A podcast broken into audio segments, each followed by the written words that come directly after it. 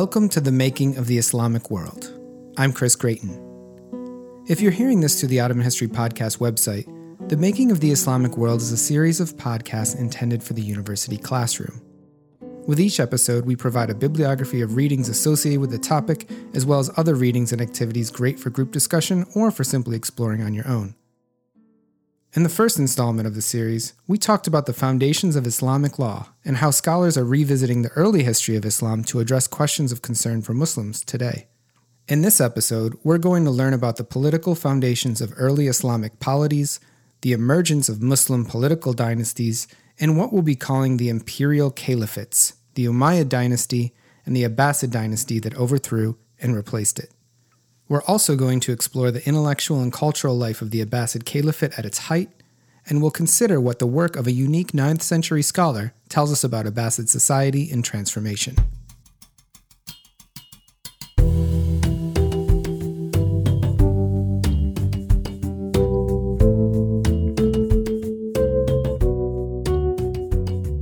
The story of the imperial caliphates begins with the death of the Prophet Muhammad in 632 CE.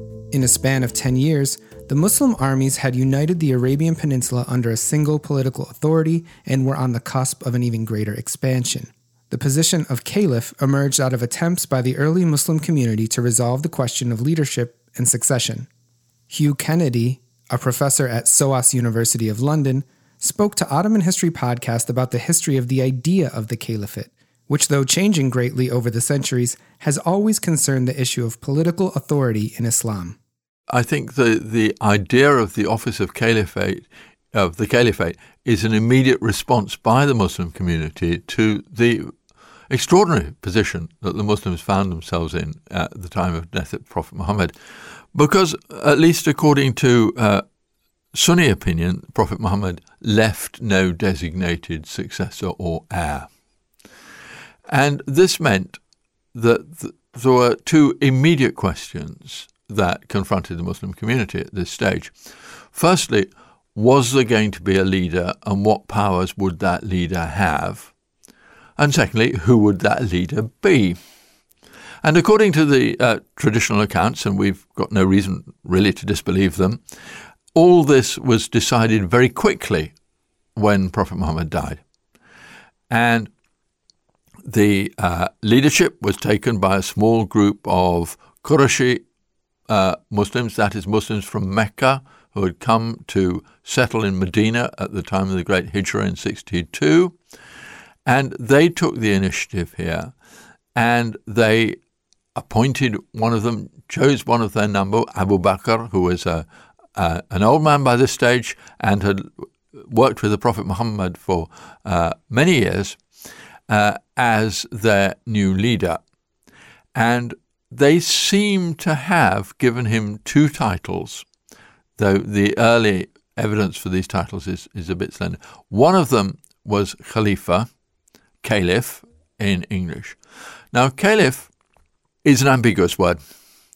It either means a deputy, somebody who substitutes for somebody else, or it means a successor. And this gave rise to a lot of uncertainty uh, when trying to work out what the office of, of, of caliph meant. Now, Prophet Muhammad, all Muslims agree, was the last of the prophets. The new caliph to be a successor of Muhammad couldn't be another prophet. The new caliph had to be successor of uh, Prophet Muhammad in, as it were, the secular aspects or the uh, of his uh, work secular aspects of his leadership, commanding armies, organizing taxation, that sort of uh, things that a, a, new community demanded. And that much was clear. But there's an ambiguity about, for example, should the Khalifa have the power to, or the authority to interpret Quran, those difficult, mysterious bits of Quran that Muslims have discussed for centuries and centuries, um, and still remain in many cases ambiguous. Should the Khalifa have the power to decide what Islamic law, or what became known as Sharia, what Sharia was, or not, or should this be left to other people?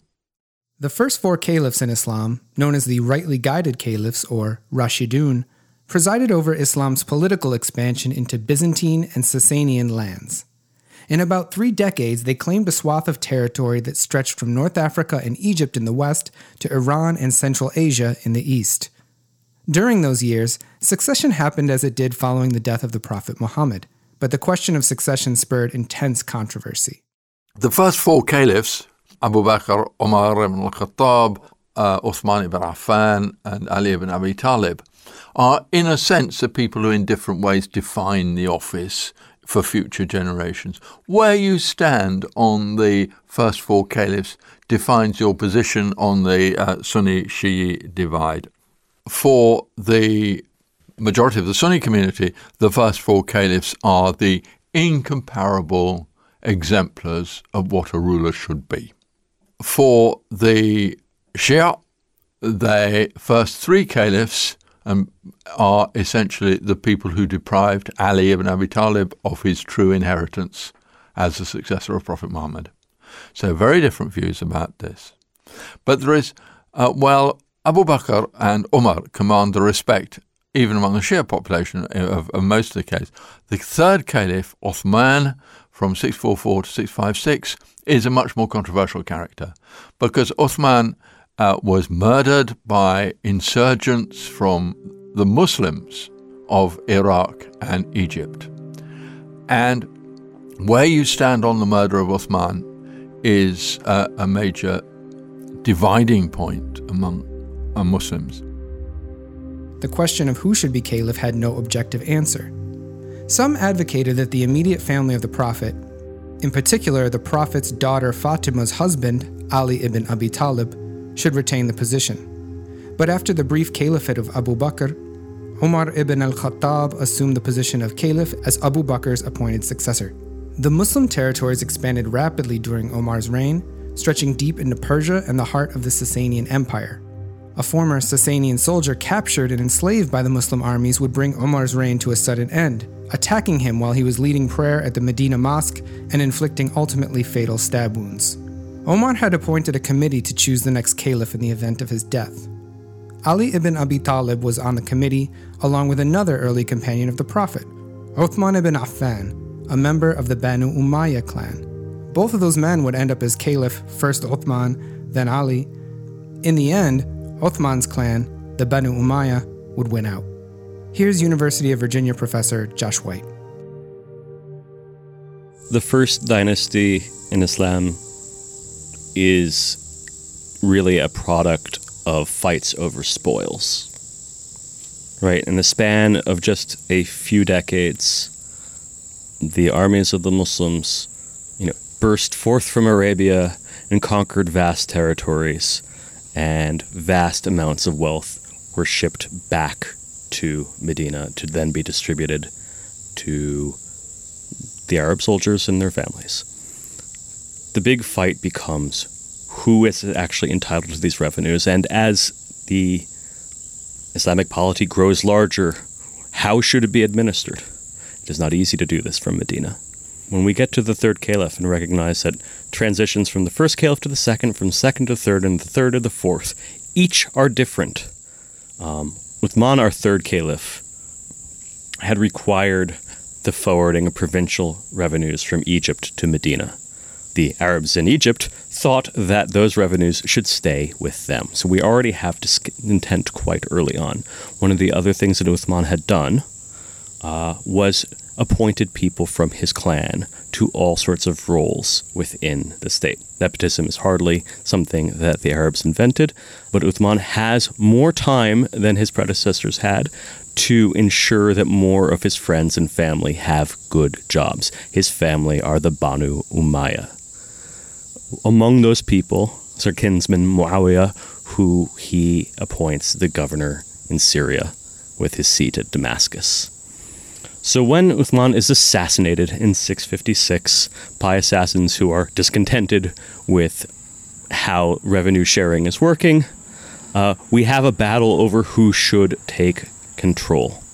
And this time it's Ali's turn, um, but this is not undisputed and the result is the first fitna, really the first kind of civil war amongst the Muslims. And this leads to multiple splits.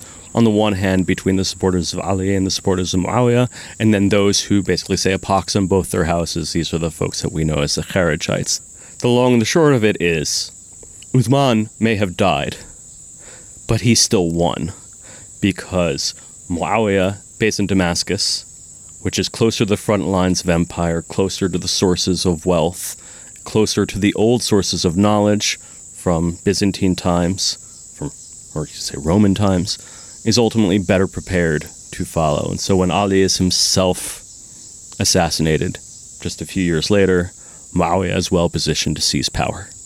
And so he does.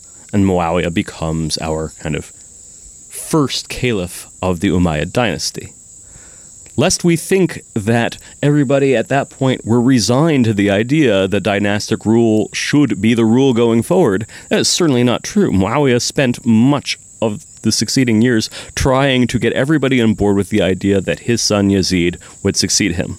And when Muawiyah died, people said, screw that guy. And it didn't work out super well.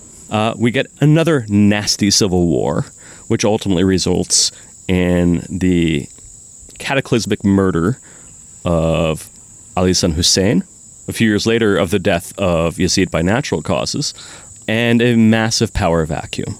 Nevertheless, eventually another claimant from within the Umayyad family is able to emerge victorious after a whole bunch of battles and back and forth and attempts of the Medinan Old Guard to seize power, and Damascus remains the seat of things for another 70 years. But this remains contentious and continues to be. The matter of really who should have authority is never resolved by the Umayyads or by their successors, the Abbasids. Constantly, the Umayyads will deal with something like a legitimacy gap, you could say. But from Syria, they nevertheless uh, governed the empire for a time, and after the end of the Second Fitna, continued to expand the empire's borders dramatically, so that by the end of the uh, Umayyads' rule, uh, the empire stretched from the borders of China to Iberia, uh, one of the largest land empires probably ever seen. So, I mean, the Umayyads are really responsible for overseeing the transition from the tribal politics of Muhammad's era to those of a new uh, and self confident empire. So, on the one hand, during the early decades of expansion, continuing into the Umayyads uh, era, you still have a situation in which soldiers receive a stipend based on the proceeds from conquest. They continue to live in garrison cities established outside the pre existing population centers, and the Arabs, most of whom are Muslim, are living apart from the natives and living off the natives' tax revenues over the years, this changes. For one thing, the original generation of conquerors dies. And of course, their descendants would like to continue to receive payment for the, the deeds done by their forefathers, but in time, this leads to discontent. Furthermore, among the things that, that develops uh, are converts. So, whereas the, the, the Umayyad polity, just like the, the caliphal reigns before it, was initially a kind of state with a religion for Arabs by Arabs, uh, the appeal of the new faith and the promise potentially of, of, of getting out of certain tax uh, requirements makes the new faith extremely attractive to many people. The Umayyads, at least initially, for those first few decades, uh, strongly discourage conversion. And those who do convert to Islam are, are um, treated as second class Muslims. That is not a sustainable situation, though.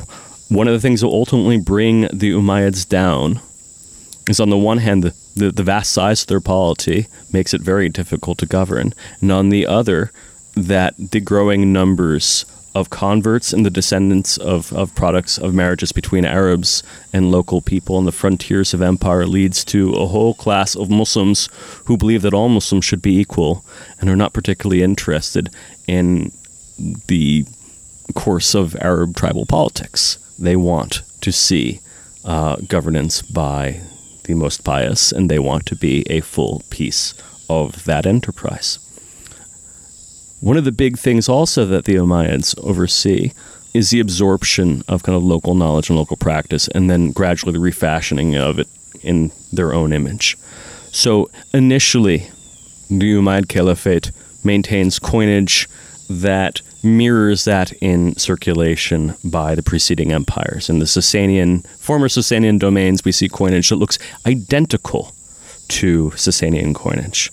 We see coinage likewise that looks very similar to that of the preceding Roman coinage. The Sasanian coinage of Muawiyah, sorry, the, the, the, the Umayyad coinage of Muawiyah, the first Umayyad caliph, looks precisely like that of its of their predecessors. It's got a Zoroastrian fire temple on the back.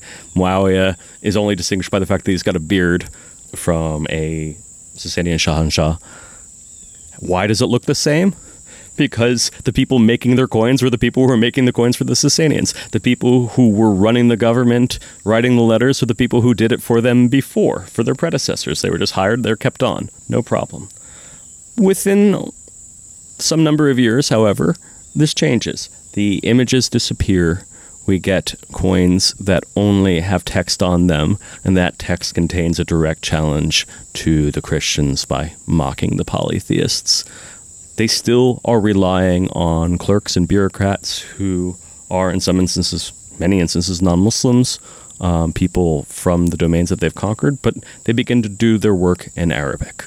Um, and that much of the kind of early work in Arabic grammar and in literature is, is a product of these people who do not have an Arab background, but nevertheless master this language and develop the vocabulary necessary to run an empire, which is very different from from that which they would have encountered amongst the Bedouin.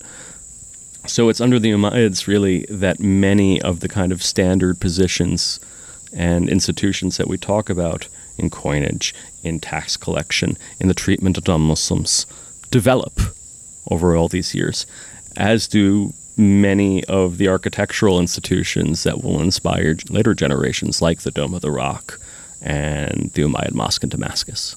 And they provided a model of the caliphate which was very much a a ruler, a very much a monarchical uh, model of the caliphs. Succession within the family, uh, the uh, the rulers, the caliph's name on the coins, the caliph's name on monumental inscriptions, one of which still survives in the Dome of the Rock, but other places as well.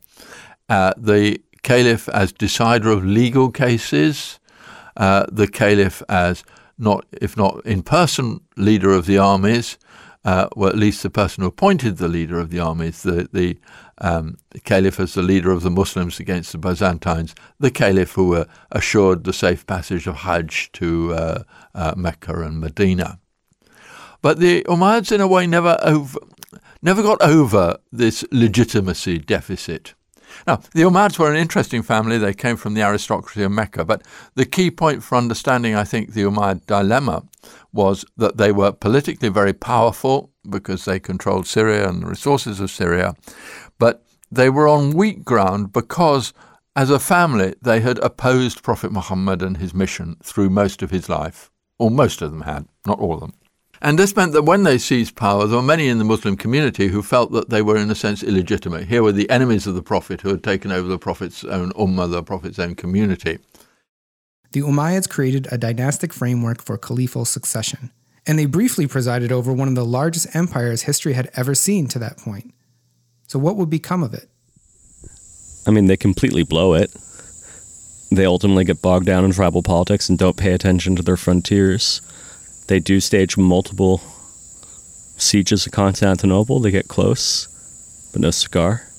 The thing that basically sows the seeds of um, the Umayyads' destruction is itself kind of an interesting story, and it's uh, the dispatch of some tens of thousands of Arab soldiers to garrison Merv, on the farthest reaches of the empire in Central Asia. Uh, if you send tens of thousands of single men out into the world and tell them to just kind of keep watch on the frontiers, they will do that, but they will also look to get married, and that will result in children. And it is those children who ultimately will bring down the empire that they had served and replace it with another. It is they and uh, Khorasani Muslims, converts locally, who together will raise the black banners in the east and then tear through, in the span of just a year, the entire Umayyad racing to Damascus and overthrow it.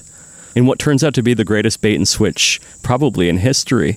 In the year 750, there's this big revolution, and the family of the Abbasids overthrow the Umayyads with support basically from people of Iraq and people of Muslims, that is, of, of Iraq and the Muslims of Iran. Uh, the Abbasids come to, as it were, restore a true Islamic rule. The great strength of the Abbasids, in ideological terms, was that they could be considered as the family of the Prophet. But they too suffered a legitimacy deficit in the sense that they were of the family of the Prophet, but they were descendants of the Prophet's uncle Abbas, hence the name his paternal uncle Abbas, but not of the Prophet himself. And uh, the, the descent of the Prophet himself passed through the Prophet's two grandsons, Hassan and Hussein. And for many Muslims, uh, still, the Abbasids were not really members of the family, or not really direct descendants of Prophet Muhammad. And they constantly had to counter this.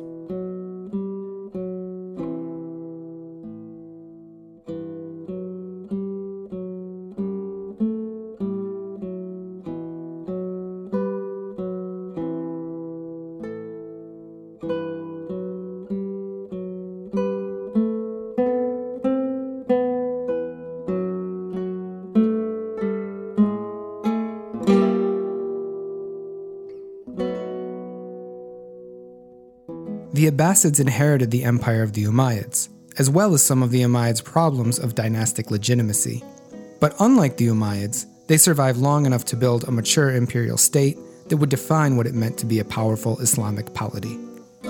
The Abbasid Caliphate, in its first half century, or its first century really, was an immensely powerful organization. It depended, like the Umayyads had done before them, on the collection of regular taxes and the payment of a regular army it became very much a an imperial caliphate, if you like, comparable in lots of ways with the Roman Emperor, the empire that had preceded it. The wealth of the Abbasids would come to depend less on direct military expansion and much more on the organization of the state, which at its height was incredibly rich. The Sasanian lands the Abbasids conquered were known for their agricultural production and the sophistication of agricultural methods, especially irrigation, Tapping into the agricultural productivity of these lands would prove crucial to maintaining a large tax base. Here's UVA professor Fahd Bishara.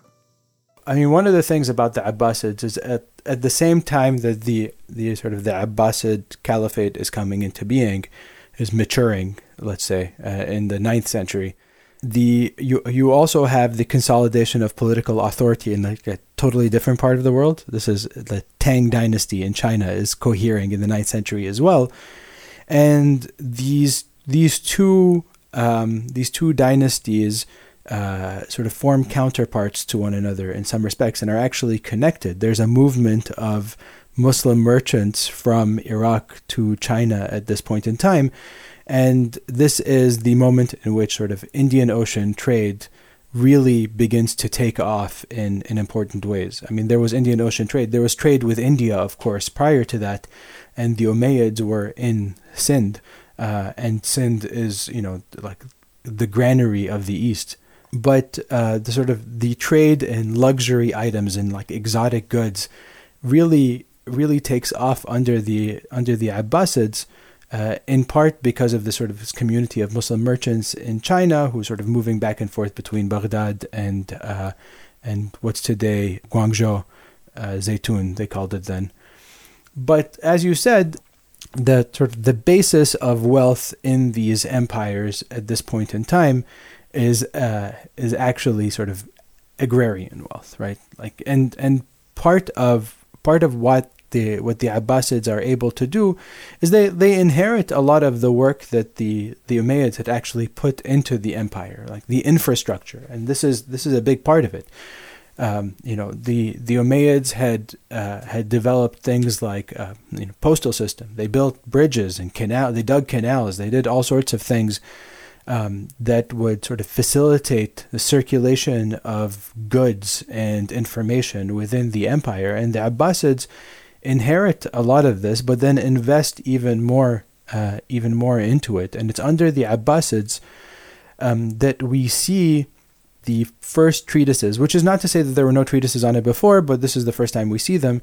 And when we see the first treatises on land tenure uh, and taxation. And and for me, this is really like the key to understanding a lot of this. It's one thing to have the infrastructure by which uh, you know goods can move. And actually, another thing the Abbasids do is they invest a lot of money in scholarship you know they develop libraries they invest in scholars and uh, uh, this is this is a sort of well-known uh, aspect uh, of what makes it a, a sort of golden age is the investment in in sort of the academy and then you have these scholars who are traveling around and who are writing these uh, compendia of different sort of botanical goods around or botanical I, suppose they're like botanical compendia of the Islamic world. They're writing about different plants and their different uses and this information on different crops and different plants and their uses are circulating around this Islamic world uh, at this point in time. Um, which makes and and that circulation makes that information more accessible, makes it easier for somebody to say plant new crops in a new place.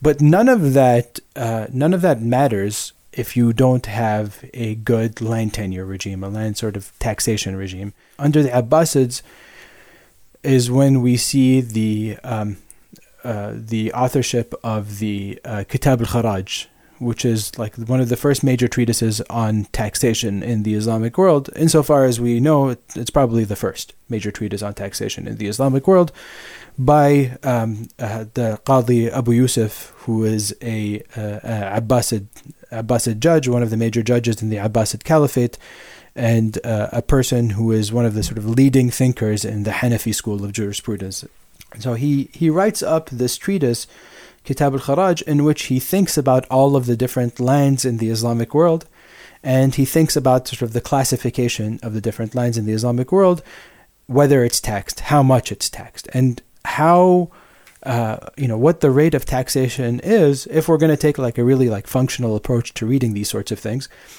Uh, this sets a particular incentive framework, right? Uh, how much your land is going to be taxed uh, tells you you know how much work you want to put into it right? Like if if if your land is just going to be like taxed to hell then there's really no incentive for you to sit and work the land. So they try to work out a system of taxation of sort of graded taxes to keep people working on the land. And more than that uh, you know uh, Abu Yusuf in the Kitab al-Kharaj enshrines uh, what they call the uh, Mawat rule which is the rule that if you clear a piece of land or if you revive if you revive dead land you get title to it. You establish a property right in it. So if there's there's a plot of land that's been lying fallow and you go and you clear it and you you turn it into you know a farm um, then that becomes yours whether or not you bought it. Alternatively if you have this sort of massive uh, tract of property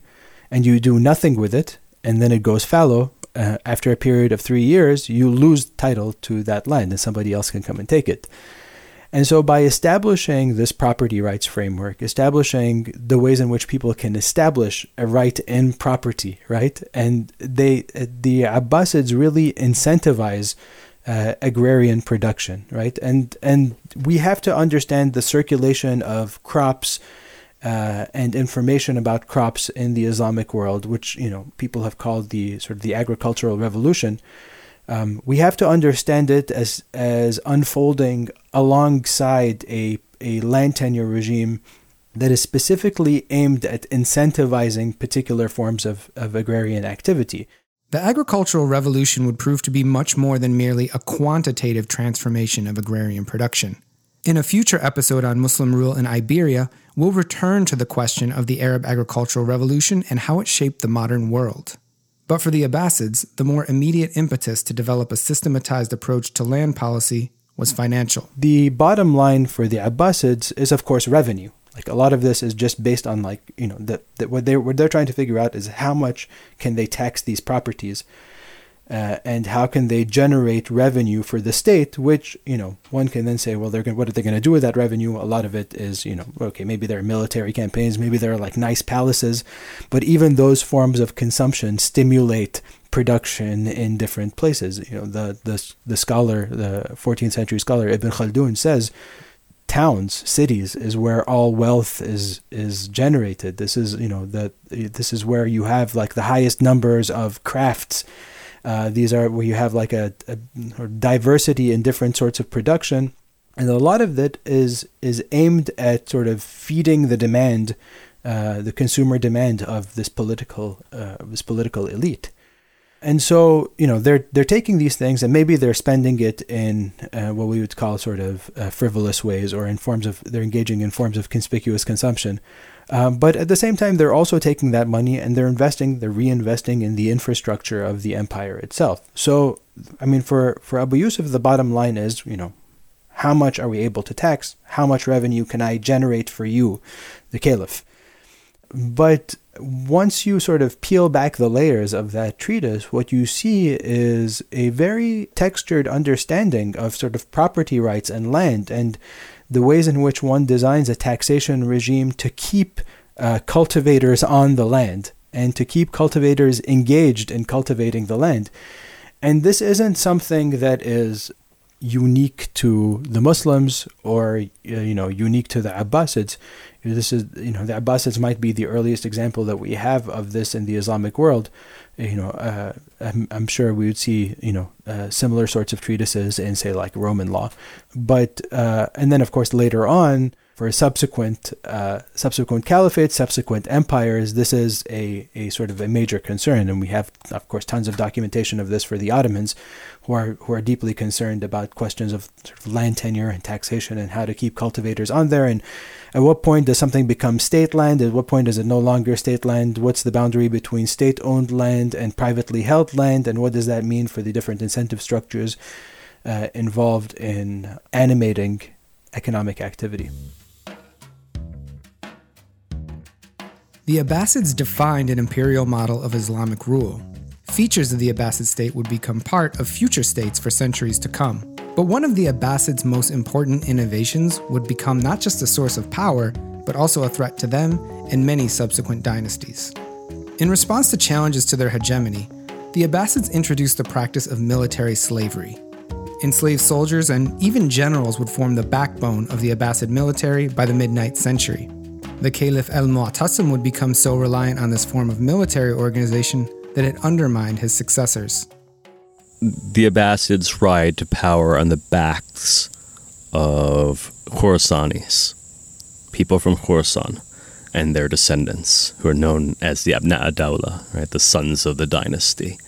It's these folks from Khorasan, the descendants as well, you know, the descendants of the folks who've been sent out to Merv, who helped overthrow the Umayyads, who bring the Abbasids to power. And they claim then uh, a pretty large stake in the future of the Abbasid dynasty. They know, having come from outside, that the dynasty relies on them. Well, that for the dynasty is a dangerous thing to have a bunch basically of foreign warlords who, who think that they ought to have a significant say in the governing of the empire. The first one of the first things that the Abbasids do is murder the general who basically brings them in, Abu Muslim. Uh, he's invited to dinner and he does not get to stay for dessert.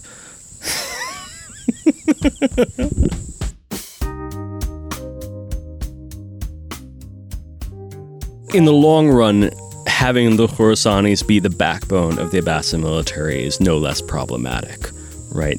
Within a number of decades, there are a number of prominent families who have occupied positions um, of authority that, such that they control governorships of distant provinces.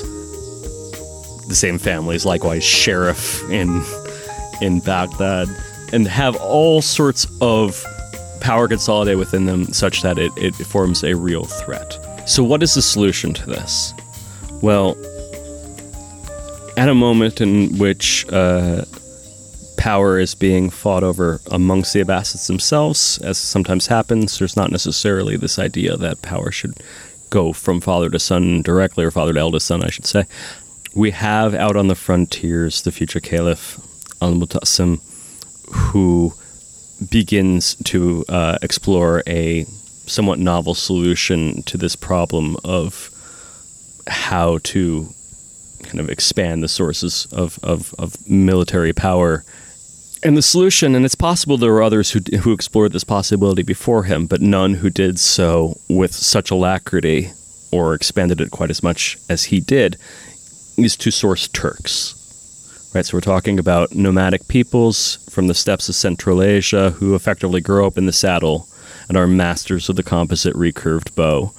Folks who therefore have horsemanship abilities and archery skills, both of which are required in the warfare of the day, that exceed most around them, and which they use in, in kind of traditional raiding practices. But the solution here is, is to contract with slave traders to acquire young but not too young Turkic boys who could then be educated and trained accordingly. Some of them might be older teenagers or what have you. And that these folks would then form regiments of, of, of Turkish slave soldiers. Now, why would this work? Well, these are not slaves, perhaps in the sense that you know many students might be familiar with in, in, in the U.S. system or in you know colonial North or South America. These are people who are ultimately given a tremendous amount of responsibility, but also great rewards for their service. But because they have been removed from their home um, and from their society early on, uh, they are encouraged to develop loyalty to their commanders and to their commanders' commanders, and at the same time, this works for those who have acquired them because they're alien. They have no local source of power. They have no clan or tribe or family that is going to interfere or intervene on their behalf. They will rise based on their ability. They will be rewarded for it. And if they fall, nobody will get in the way. That's at least how this should work in theory. So you've acquired now people who have all the skills you need, who are immensely loyal and are rewarded for it. And so when Mu'tasim ultimately comes to power, he brings his slave soldiers with him. And ultimately, he and his successors will build and expand a whole garrison city outside of Baghdad, Samarra, uh, which will become home to these guys. This is in part because when you bring when the slave soldiers are first brought to, uh, Baghdad, the local population is a little bit uh, confused and frequently traumatized by these guys riding around their horses who don't speak their language and who run down a number of people, whether on purpose or by accident. And it is decided by all that this would work better if they were just kept out of the city and far away. Now, under Mu'tasim, at least, these guys prove their worth time and time again. They're loyal, they're incredibly effective on the battlefield, they're expensive. They're expensive to purchase, they're expensive to train, they're expensive to house. But they work pretty well. And they solve the problem of legitimacy, which is the Turkish slave soldier doesn't care necessarily about your family's background about whether you have a right to rule or not. Not to say that their their children, if they have any, won't care. They are in many instances converted to Islam, but maybe only superficially. So all those kind of battles that concern the locals aren't of concern to them. In the end, though, this proves problematic because in a situation in which there are multiple claimants to the throne with equal legitimacy, and when ultimately the caliphs and their entourage are surrounded by their Turkish slave soldiers in Samarra, ultimately it comes to be that their commanders realize that they, and not the caliphs, are really in charge. And so by the final decades of the ninth century, we have coups and counter coups and counter counter coups, and one caliph after another being replaced. And by the end of the ninth century, much of the Abbasid Caliphate has effectively disintegrated into governorships already which had been spun off years earlier into forms that were effectively autonomous. Once uh, the caliphate is no longer securely in the hands of somebody able to really deploy his military power, these guys begin to look towards the caliph for legitimation but little else.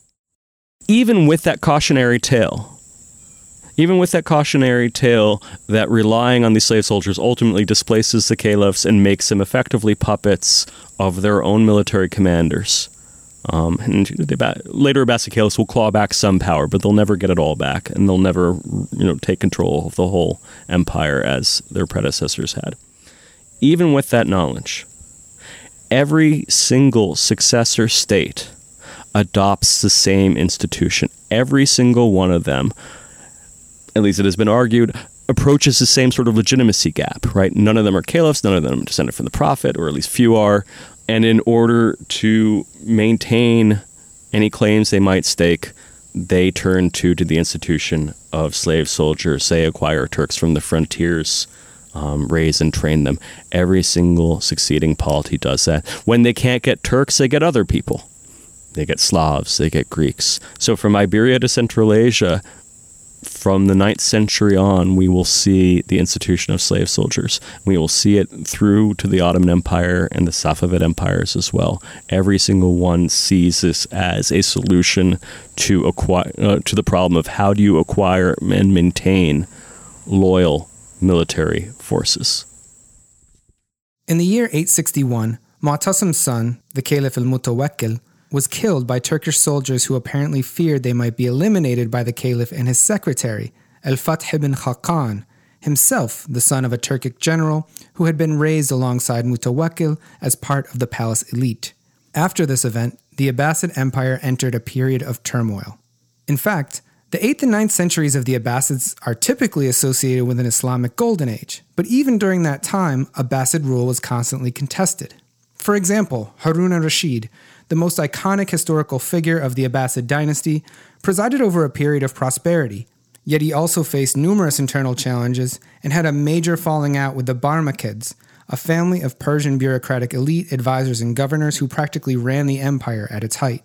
Meanwhile, Harun al Rashid's son, Al Ma'mun, took power after a civil war with his brother, Al Amin, and while he presided over a period of intellectual and cultural flourishing, he also courted serious controversy over his sympathies with the Mu'tazilites, a branch of theologians influenced by Aristotelian thought. Always there was this strand of opposition and questioning to caliphal authority. And this came to a head really in the third century of Islam, so we're talking about the ninth century of the Common Era, when the Caliph Ma'mun in many ways a very enlightened and, and, and cultivate, cultured and cultivated monarch, decided to impose a view on the Muslim population about the contentious but impossible to sort out argument about the createdness of the Quran. Now, I don't think there's perhaps there's time to go in details about why this was an important issue, but what one of the things that was important was the Caliph was attempting to decide on Muslim doctrine. And this provoked a huge amount of opposition. And it provoked opposition in the city of Baghdad amongst a group that are becoming more and more important at this time the ulama, the learned people. And the ulama were learned particularly in the field of Islamic law and the traditions, the hadith of Prophet Muhammad.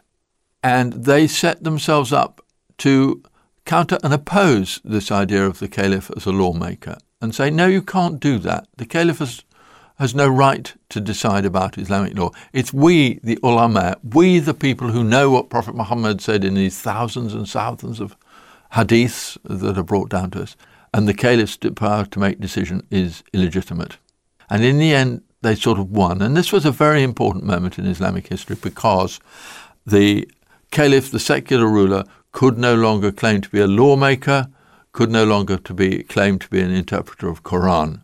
And that is the beginning of the undermining, shall we say, of the status and power of the caliphate, because a ruler who can't make laws is only half a ruler.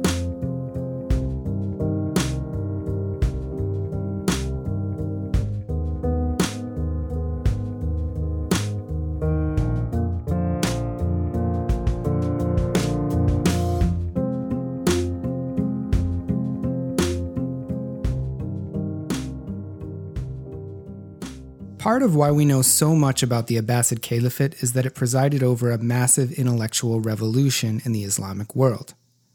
The House of Wisdom, or Beit al Hikmah, was a fabled repository of learning that survived until the Mongols sacked Baghdad during the mid 13th century. At the center of early Abbasid intellectual developments was a large scale effort to translate materials from the former Sasanian and Byzantine worlds, which contained classics of Greek learning. At first, the translation movement was spurred by the needs of the state. Here's Mariam Patton, one of our Ottoman History Podcast team members.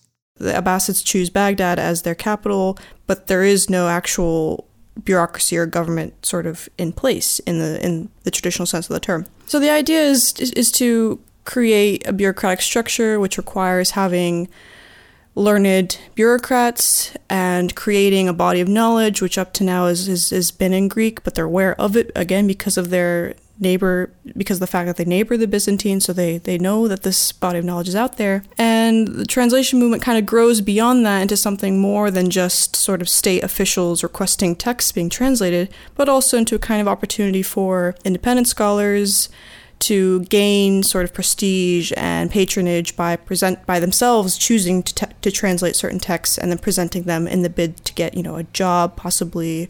On the one hand yes it's a translation movement but in fact hardly or none none of their histories their their tragedies or any of the poetic sort of literary arts none of those are translated. But it's the sort of practical mathematical astronomical things that serve empire in a way or serve the state. Um, alongside the translation movement, you get lots of new original texts. So it's not just A to B, Greek to Arabic, it's also a whole cadre of original texts being written at the same time, sort of inspired by, by the translation.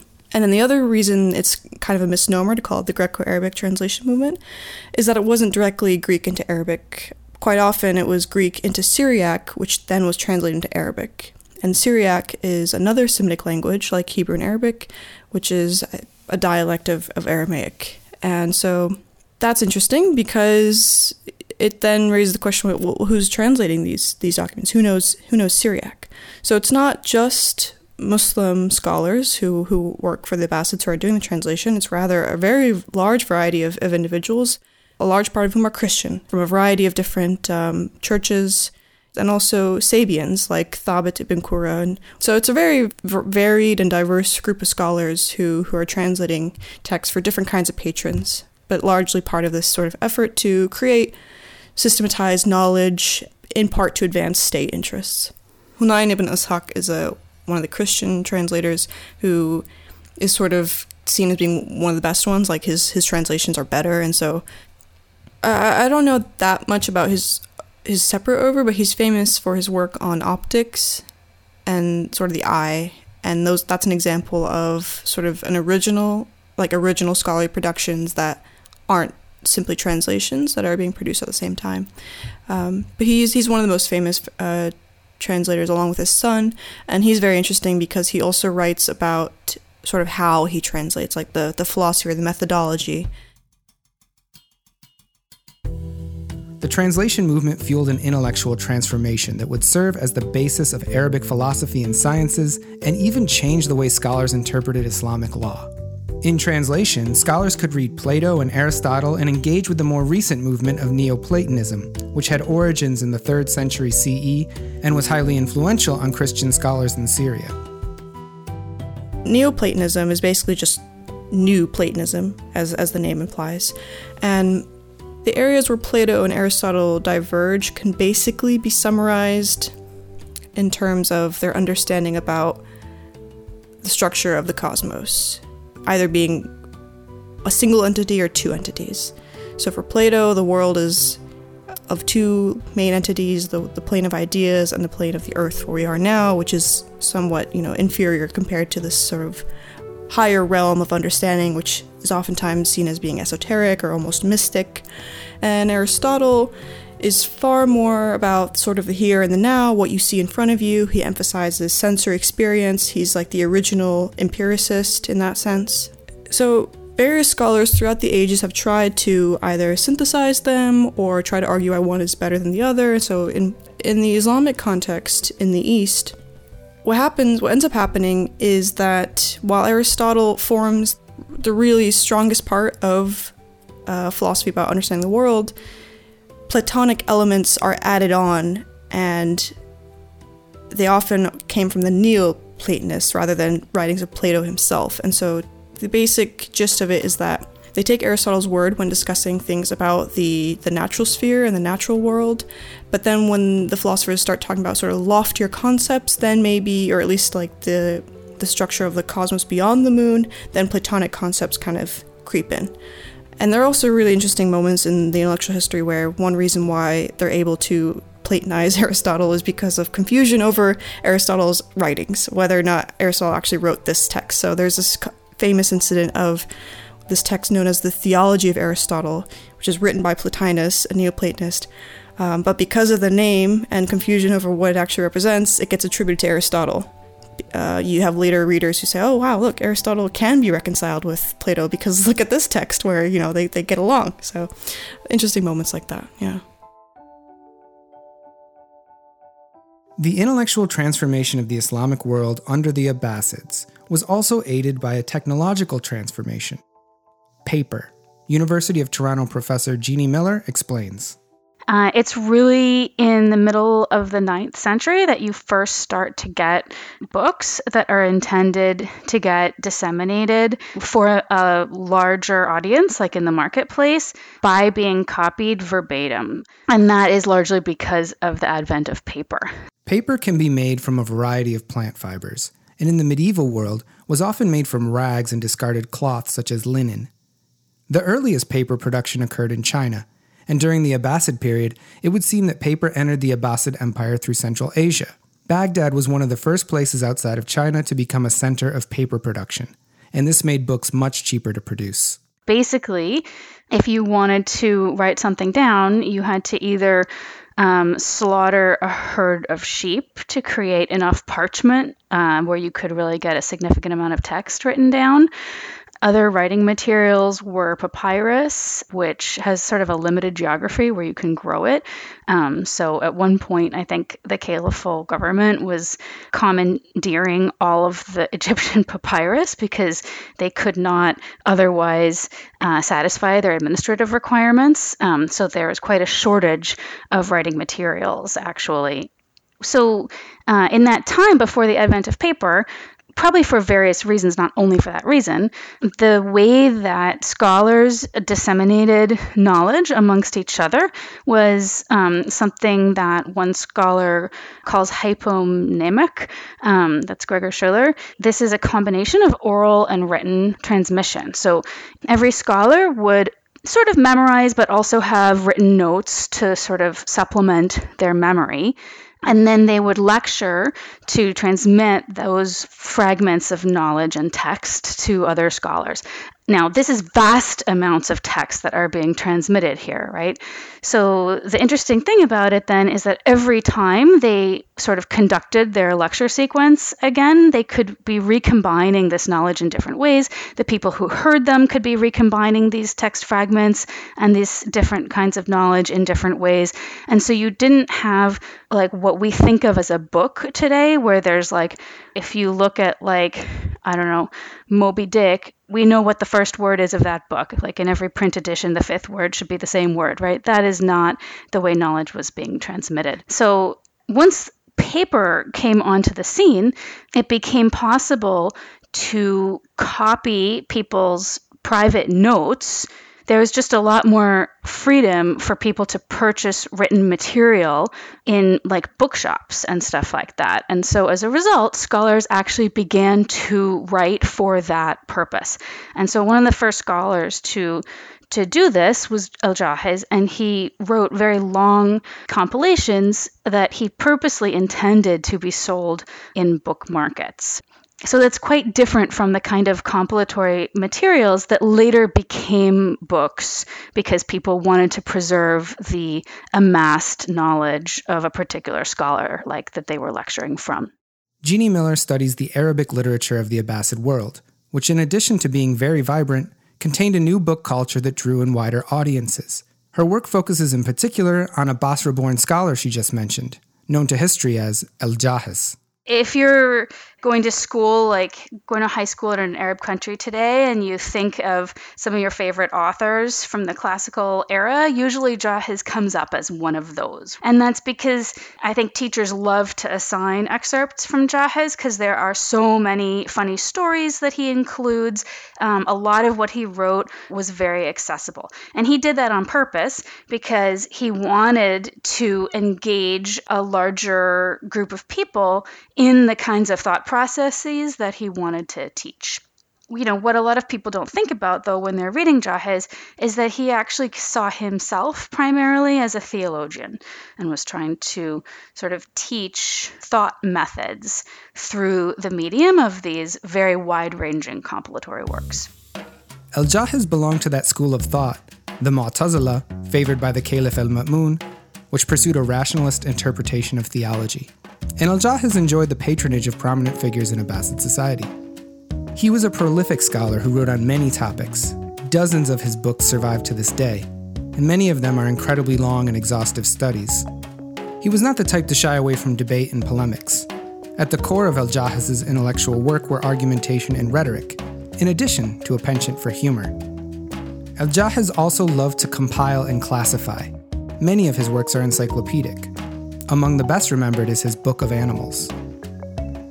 Al Jahiz's scholarly profile is all the more remarkable given his humble background outside of the Arab elite, who had enjoyed privileged status over the two centuries following the original Arab conquests.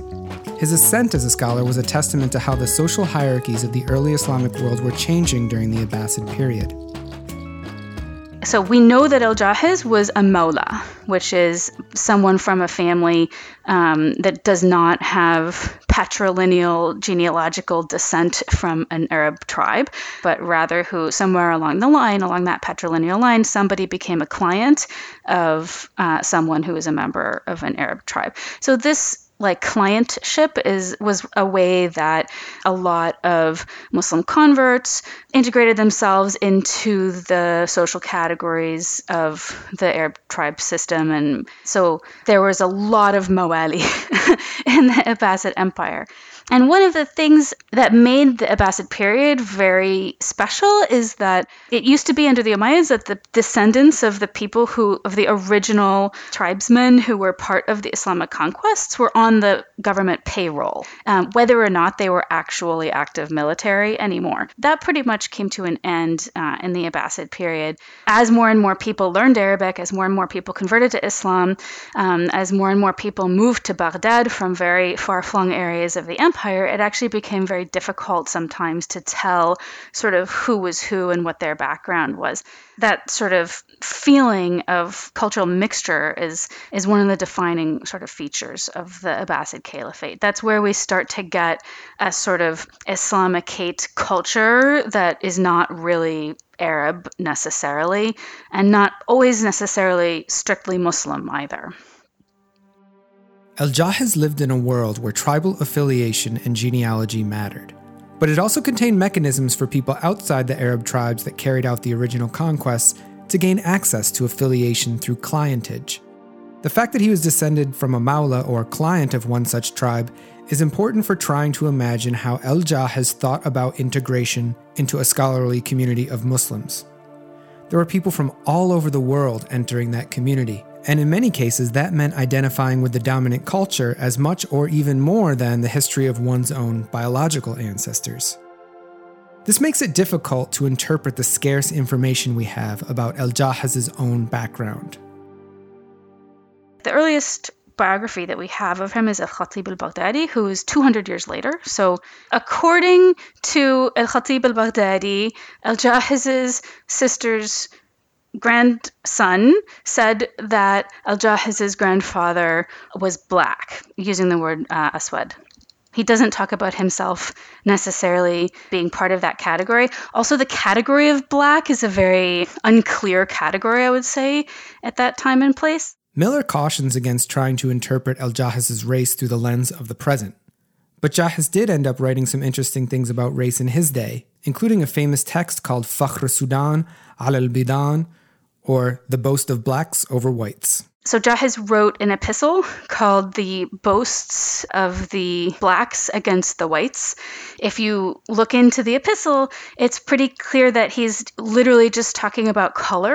It's not a very sort of strict ethnic category in any way. A lot of the epistle is his citation of various people who are boasting about their noble ancestors or what is great about black people some of these people are including in that category people from India, people from China, people certainly people from East Africa called Zenj are included, certainly people from Abyssinia, called Habash, Habashi are included, but also Copts, Nubians. You know, he includes certain Arab tribes that were seen to be darker skinned.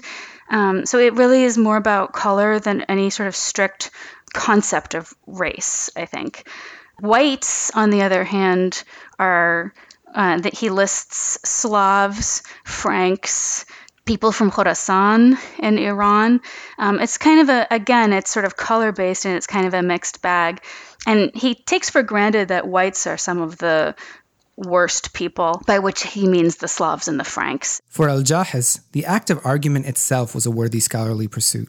This text belongs to a genre that has a much wider scope. So there's a lot of different texts, not j- many of them by Jahiz, but not, I mean, many also by other authors from this time period that involve competitive rhetorical games. So it's like the dog versus the rooster, or different kinds of flowers versus one another, comparing the months of the year, right? This is sort of a rhetorical genre that people were very, very, um, that was very popular at the time.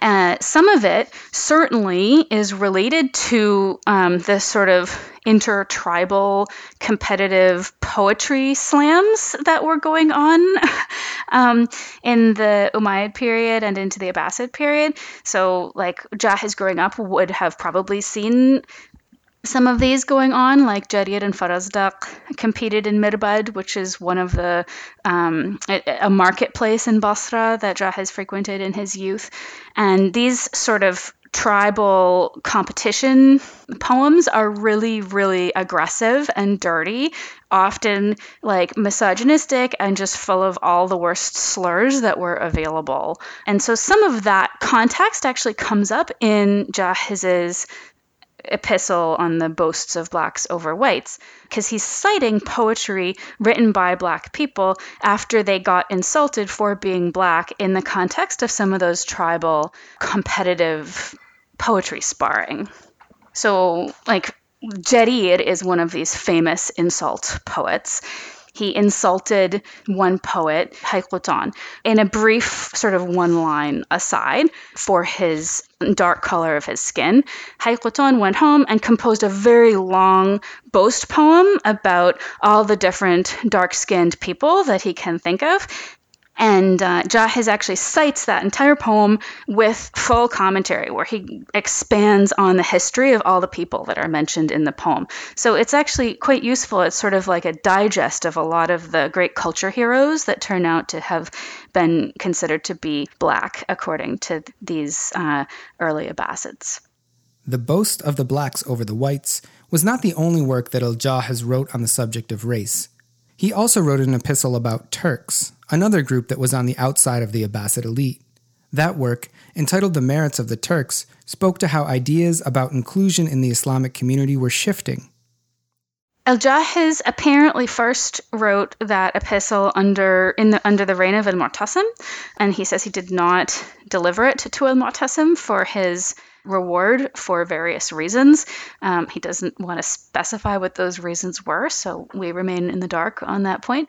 But he did rededicate it to Al Fath ibn Khaqan later, who um, was a Turkish advisor to the caliph uh, under al Mutawakkil and was extremely powerful and prominent and became uh, al Jahiz's best patron after the death of some of his other patrons. So the content of the main part of the epistle is very similar to what we find in the Boast of the Blacks over Whites. It's a lot of things that have been said about Turks that are good, and the names of many wonderful Turkish people in history, and it's like a sort of compilation he says, um, of course, he wrote this epistle in response to a request for the epistle from Al Fatih bin Khaqan, which is standard for the genre, but he gives a lot of context for Al Fatih's request. So apparently, Al Fatih was in a like social gathering with a number of really high ranking military men and there was one particularly extremely annoying insistent, loud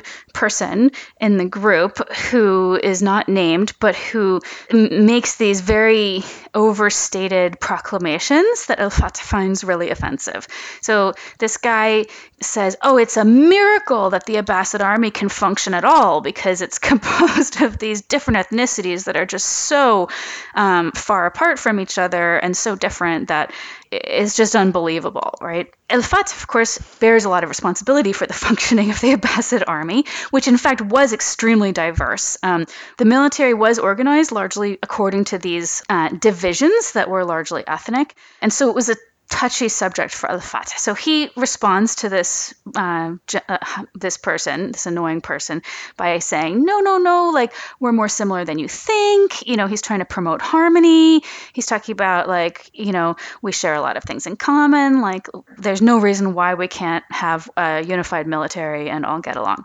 Then the other guy starts praising all the ethnicities and leaves out the Turks. Al Fatah doesn't happen to have on hand a lot of information to give him in defense of the Turks and just leaves this gathering feeling really angry at what has transpired. So Al Jahiz's job here is to give him all the arguments that he could have used in that context and to publish this and widely disseminate it so that Al Fatah in the end can get the last word, proving that all of the different peoples making up the Abbasid Empire and especially the Abbasid Imperial Army are harmonious and similar to one another, and that the Turks especially should not be left out of that grand harmony.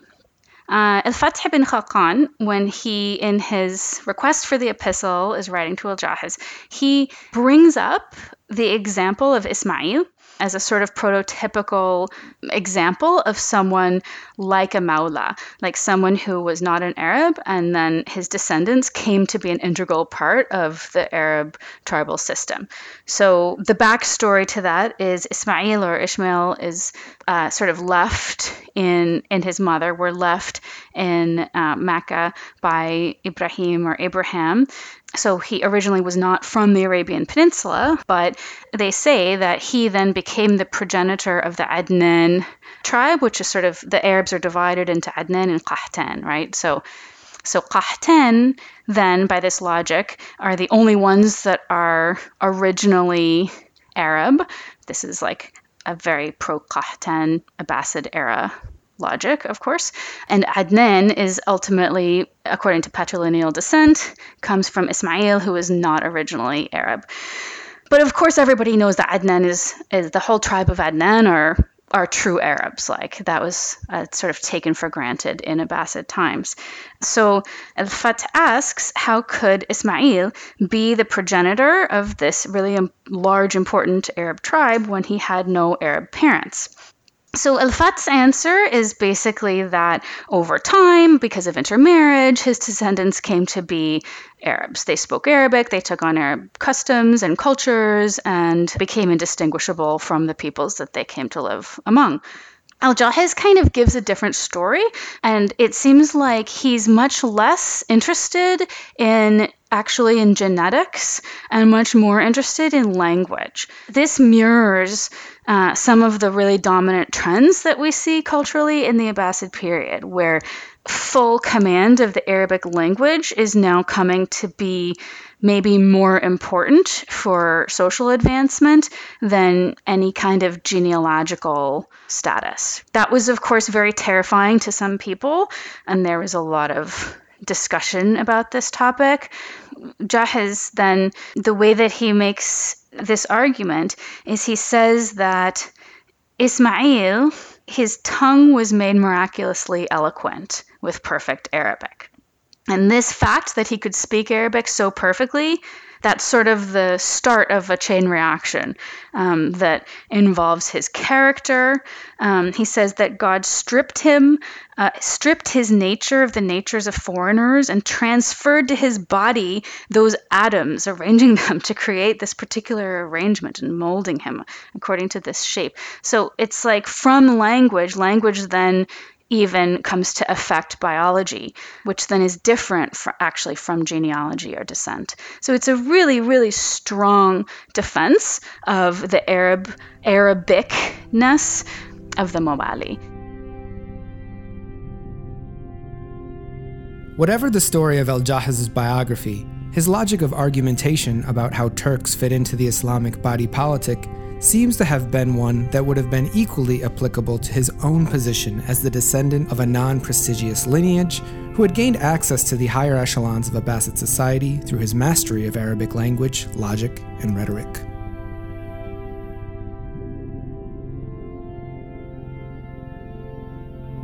El Jahiz excelled at the art of rhetoric, but his musings on race and ethnicity in the Abbasid Empire were not merely rhetorical. They spoke to profound social changes. We've already discussed how military slavery brought the Turkic communities of Central Asia into the Islamic world and foreshadowed how the creation of a new military class would transform the politics of Islamic polities in the centuries to come. Meanwhile, in El Jahiz's home region of southern Iraq, a different form of slavery sits at the center of the narrative of what was one of the largest and most sustained regional rebellions faced by any Islamic polity to that date the Zenj Rebellion, which began in 869 and lasted into the 880s. Led by an enigmatic figure known as Ali bin Muhammad, the Zenj Rebellion brought together a diverse mix of people in the Basra region, most of whom were excluded from the upper echelons of power in Abbasid society. There are divergent but overlapping interpretations of the Zenj rebellion. It was only one of many rebellions faced by the Abbasids, but is attested in the Arabic sources of the period as among the bloodiest. If the sources are not exaggerating, hundreds of thousands of people died. Scholars agree that the people marked as Zenj in the rebellion are understood to be black in some sense, Zenj being the name for the east coast of Africa in Arabic. But if indeed the people at the heart of the Zenj rebellion hailed from that place, and whether, as the conventional interpretation holds, they were primarily enslaved people, have been the subject of debate and ambiguity due to the nature of the sources. What is clear is that the Zenj were marked as different in racial and or class terms, and at the very least, the Zenj rebellion was a rebellion against imperial authority in southern Iraq that brought a number of local elements into its ranks, including enslaved people and their descendants. If you're following along in my Making of the Islamic World course at UVA, we'll be discussing a section of At-Tabari's history of the prophets and kings dealing with the Zenj rebellion. There's a link to a translation of At-Tabari on the page for this podcast on the Ottoman History Podcast website. I also have a short list of secondary readings on the subject there. Abdul Sharif's article from 2018 is especially worth a read. Sharif ultimately concludes that the Zenj rebellion was a pivotal moment in the transformation of the practice of slavery in the Islamic world. After the Zenj rebellion, large scale agricultural slavery in the Islamic world seems to have been rare over many subsequent centuries. The Abbasid state ultimately weathered the crisis of the late 9th century. But those tumultuous events marked the end of the Abbasid Caliphate as a hegemonic imperial entity the problems of the uh, Abbasids were increased because of the economic problems and the particular economic problems in Iraq, which meant that the uh, dynasty that was able to employ the most powerful army in the world, probably, uh, in the 8th century, by the beginning of the 10th century, was for, uh, faced by a small, usually mutinous, and almost totally ho- ineffective uh, military force. And the caliphate breaks up in the 10th century. But the breakup of the caliphate is a complicated business. It's partly the misfortunes of the Abbasids, but it's partly something else that's going on that's very important. And that is the conversion of populations around the Middle East to Islam. We must remember that there is a big difference between conquest, which is the Arab Muslim military conquest of the 7th century and the beginning of the 8th, and conversion of the majority of the population of these areas to Islam. The first is a quick and violent process. The second is a much longer process. The conversion of people, the majority to Islam, is a longer process, possibly taking five centuries to reach a numerical majority, even in the Middle East. And it's almost entirely peaceful. There are very few uh, records of, of, of forcible conversion to Islam. But as more and more people in different areas became Muslims, in a curious way, their allegiance to the caliphs in Baghdad weakened. You get Muslims in Egypt or Muslims in northeastern Iran, in around Bukhara and Samarkand, and all the who are devout Muslims, but their loyalties lie to their region. They are Iranian Muslims or Khorasani Muslims from northeast Iran. Uh, they're Egyptian Muslims primarily. And their connections, they never go to they never see a caliph. Their connections with the central government in Baghdad are extremely tenuous. And by and by, local rulers, local Muslim rulers in all cases, come and take over the power that the Abbasids had previously had. So, in a paradoxical way, the breakup of the Abbasid Caliphate, which happens in the 10th century, uh, which led to the, as were, the political disunity of Islam, was a sign, a symptom, a consequence in fact, of the success of Islam in proselytizing and spreading amongst all sorts of varieties of populations. This is one of the, I mean, I think this is fundamental to understand this if we are looking at the long term question of why the caliphate was never, so to speak, put back together again. It's uh, because it, the breakup of the caliphate is not just something that happened by accident because rulers were useless, but it was the consequence of long term um, social, economic, and above all, religious change.